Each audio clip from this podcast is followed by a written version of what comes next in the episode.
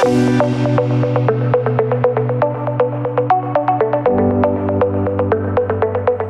to the Bulgin Podcast. I'm Mark and I'm your host. David Pike, the Connector Geek, is back with us on this episode. David, welcome back. Glad to be back. So, David, we have a really important question that we're going to consider on this episode of the podcast, and that question is screw, crimp, or solder. Connectors, especially Bulgin connectors, the vast majority of them are connected to wires in one way or another. Um, and we've talked a lot on the podcast about the connectors themselves, and we, we haven't really paid much attention to the cables and the wires that go into them. Um, and it's one of those things that, that people need to understand because if they buy the connectors and they need to install them, they need to make decisions about the technique they're going to use to terminate those wires, to fix those wires into the connector. So the, the question of the method to use, the screws, the crimps, the solders, this is something that's going to be important to all engineers. Okay, so let's let's look at it from a location based perspective to start with. So some connections can be made or typically would be made in the field and other connections would be made in a workshop. So can you explain the, the, the difference aside from location in those two types of connections? Well, assembling cables in a workshop is obviously the ideal. It means that you've got a bench full of tools that you can use, uh, you have test equipment, you've got an environment that you can control, um, and you've got plenty of light and plenty of space. So, so these are key considerations when it comes to assembling the connectors. But as we know, there, are plenty of times where, where that simply isn't the option. It could be that a cable needs to be fed through a, a cavity that is far smaller than the connector, so the cable needs to be fed through and then terminated at the other side. That can only be done on site, that can only be done in the field. There are other situations, especially for maintainers who have to go and repair pieces of equipment. We've, we've talked about the value of a reliable connector, uh, which means that you don't necessarily have to go and repair things quite so often. But there will always be times where, for whatever reason, you need to get up a ladder, get down a hole, go into the field, and actually try and fix something in situ. And then you've got to, to think about the way you terminate because you're going to be away from your lovely big bench full of tools. You can only take the equipment that you can carry in a bag or in a box, um, and you might not have a lot of space, you might not have a lot of light. So, these are things that you need to be uh, aware of. The technique that you use on a bench in the workshop may be completely different from what you have to use in the field. And, and how important should that be on the sort of scale of considerations for an engineer? Um, you know, the, the whole notion as you've just described that, yeah, it's great to, to create this termination in the workshop, but is it likely we would have to send an engineer out into the field to repair this at some point? So, to, to sort of rephrase my question, when, when an engineer is considering the termination type to use, is that something that should be in the forefront of their mind? Repairs, repairs to that termination? It will depend very much on the application. There are situations where a connector will be plugged in, left, and it's in a, an environment that isn't necessarily going to be at risk of, of damage from wind and weather. It isn't going to be knocked by somebody carrying something heavy past it and, and physically damaging the connector. And so it might not necessarily be so important. But bear in mind that we've got Bulgin connectors are being used on so many field based applications, whether it's smart agriculture, whether it's heavy machinery, whether it's in the factory. We know that things can happen. We know that damage can be caused. It may not be electrical damage, it might simply be physical damage. Somebody's tripped over a cable and pulled it out when it shouldn't have been pulled out. Somebody's accidentally chopped a cable when it shouldn't and it needs to be replaced. So there is always that danger that repairs need to be uh, need to be carried out. Um, and so that needs to be thought of when it comes to those those installation and maintenance engineers. Yeah, I think that's logical, isn't it? That you know, as I said earlier, something that could easily be a termination that could easily be easily be done on on a bench out in the field is going to be slightly more challenging, perhaps. So that leads us back to the core question: screw, crimp, or solder. So let's take each one in part, David, and we'll start with um, a screw connection. Talk us through the advantages and some of the inherent disadvantages. Well, screw termination is something that Bulgin has quite a lot of choices for within the Buccaneer range. One of the joys of a screw termination is that it doesn't require much in the way of tooling. A screwdriver and a cable stripper is generally all you'll need to be able to, to create a screw termination we've all seen screws. If you take apart, uh, a, a, in the UK, we use 13 amp wall plugs. If you take a wall plug apart and you, you unscrew the, the terminals to, to put the wires in, that's an example of the screw termination we're talking about.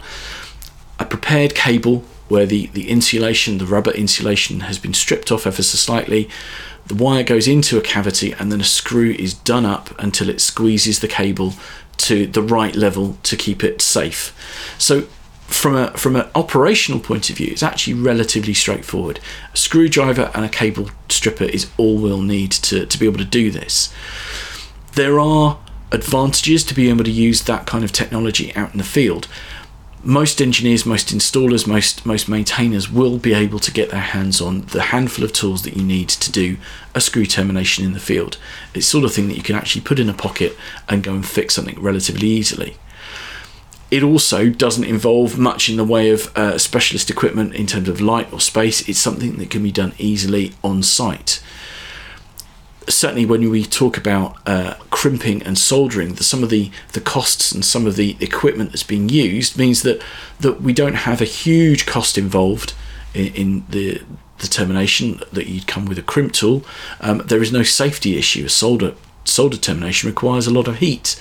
It's heat applied in a very specific point, but there are some times where that heat simply can cannot be used in an enclosed space. So screw offers lots of advantages when it comes to repairs and installation in the field. There is a disadvantage when it comes to, to using screw termination using a screwdriver to do up a screw is something that's that's done by hand. There's very little way of measuring the amount of force that you use unless you use a dedicated screwdriver with, with a torque setting. So there is always the danger that an inexperienced operator might either over tighten the screw, which risks damage to the wires underneath you, you end up squeezing them harder than you need to.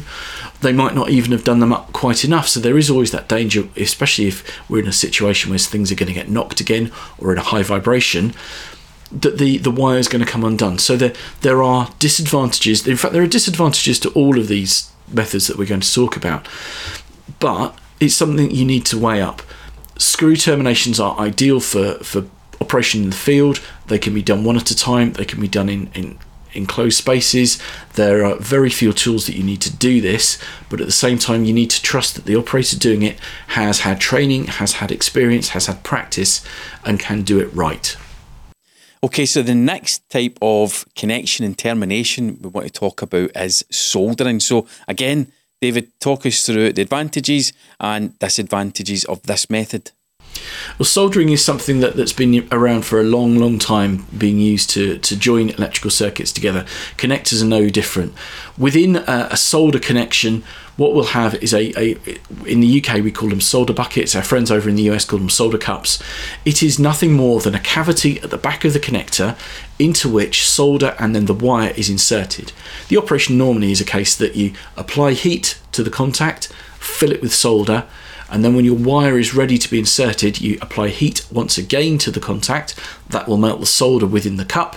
You insert the wire and then let it cool. So it's a very, very simple operation in terms of the actual techniques involved.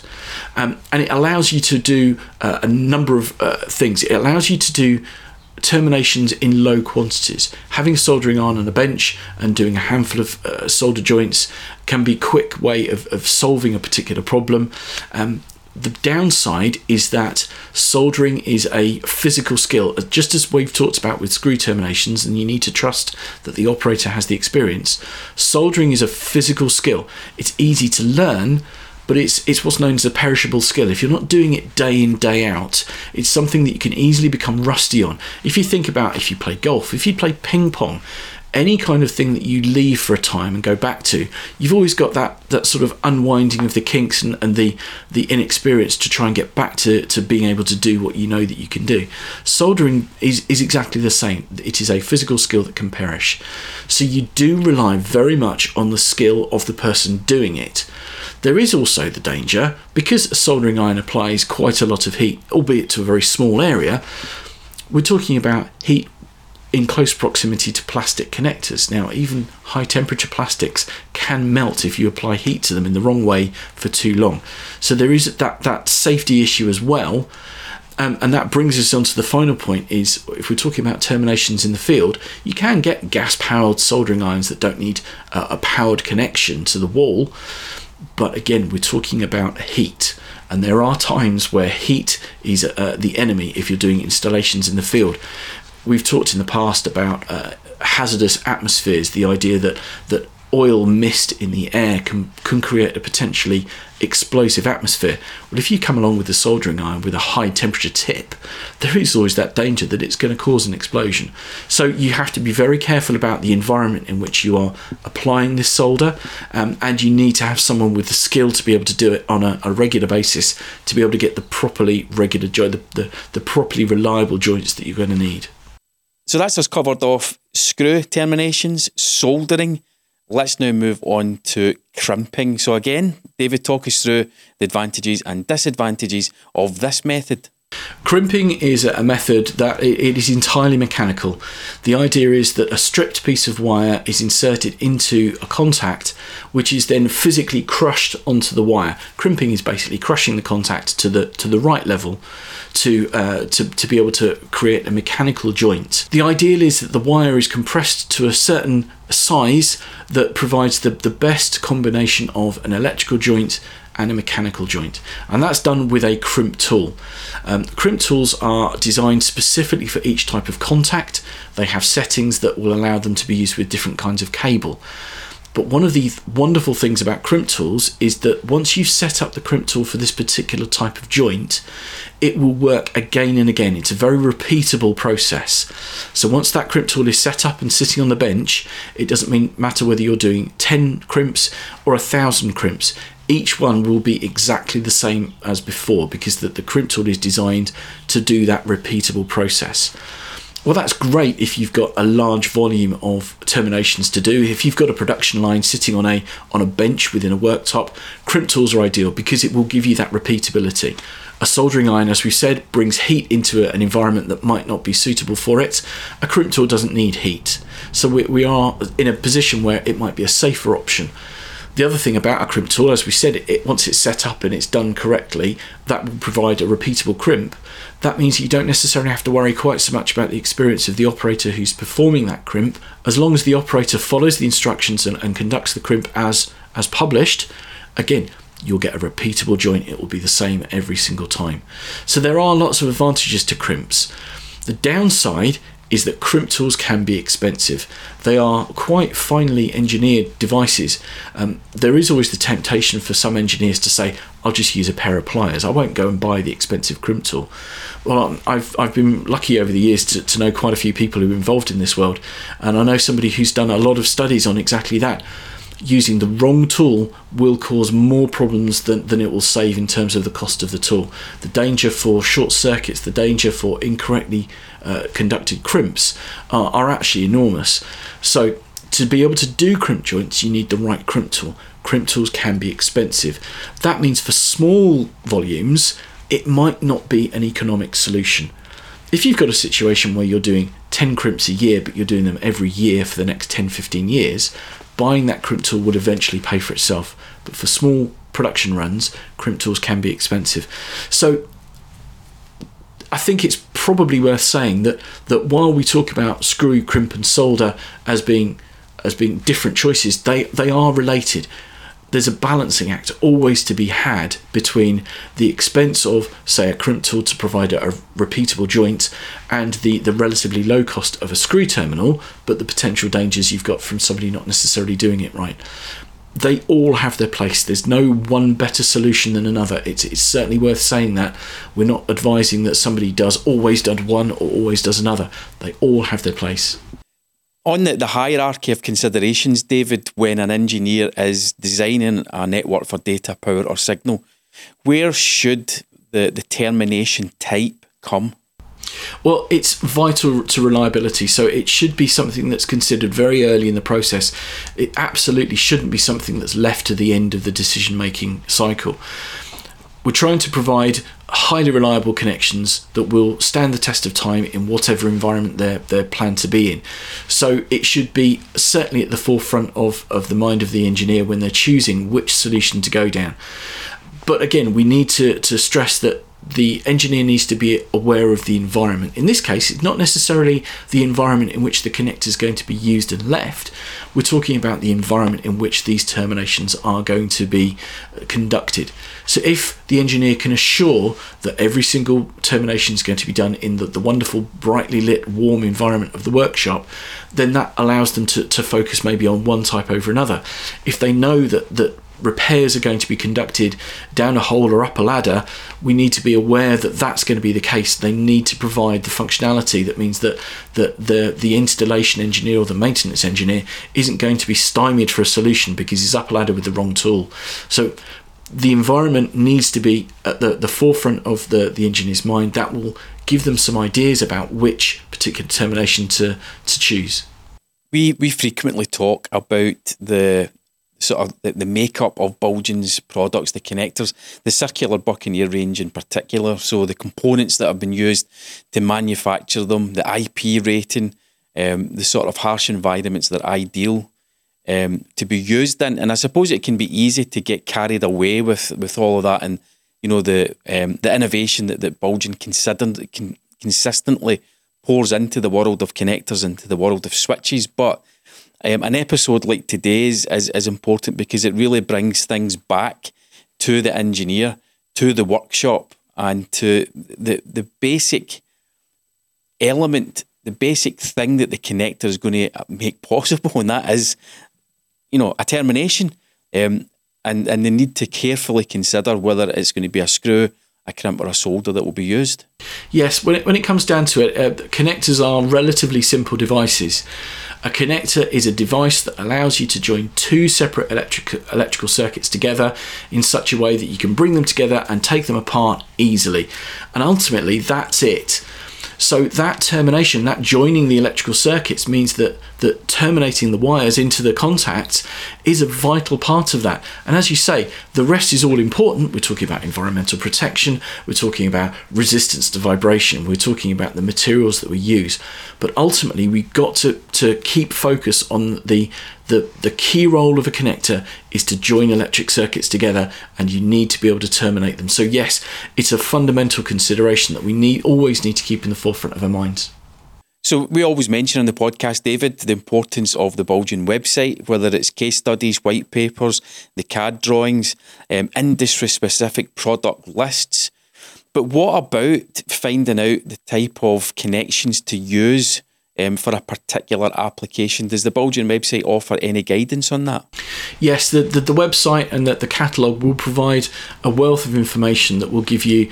Uh, it starts off with information about the, the range of wire sizes that individual contacts, that individual connectors can use. Then there will be instructions uh, about how far to strip the, the bits of wire to make the, the best use of the contacts um, in terms of things like torque settings when you're doing things up. There'll be published torque settings that allow you to terminate the wires according to the instructions. There'll be information about the crimp tools and the, and the crimp tool settings. And, and it's I'll, I'll stress it again the importance of using the information that's been developed by, by Bulgin or any connector manufacturer is absolutely vital terminating the wire into a connector is an inherent part of the connector system. It's not something that, that's left to, to chance. And so when there is information that's published about wire strip lengths, about torque settings, about recommended crimp tool settings. I urge all engineers to follow those instructions because not following them will potentially have uh, results that can, can range from inconvenient to disastrous. It's important that you find that information, but there is tons of information on the Bulgin website to help with all of this.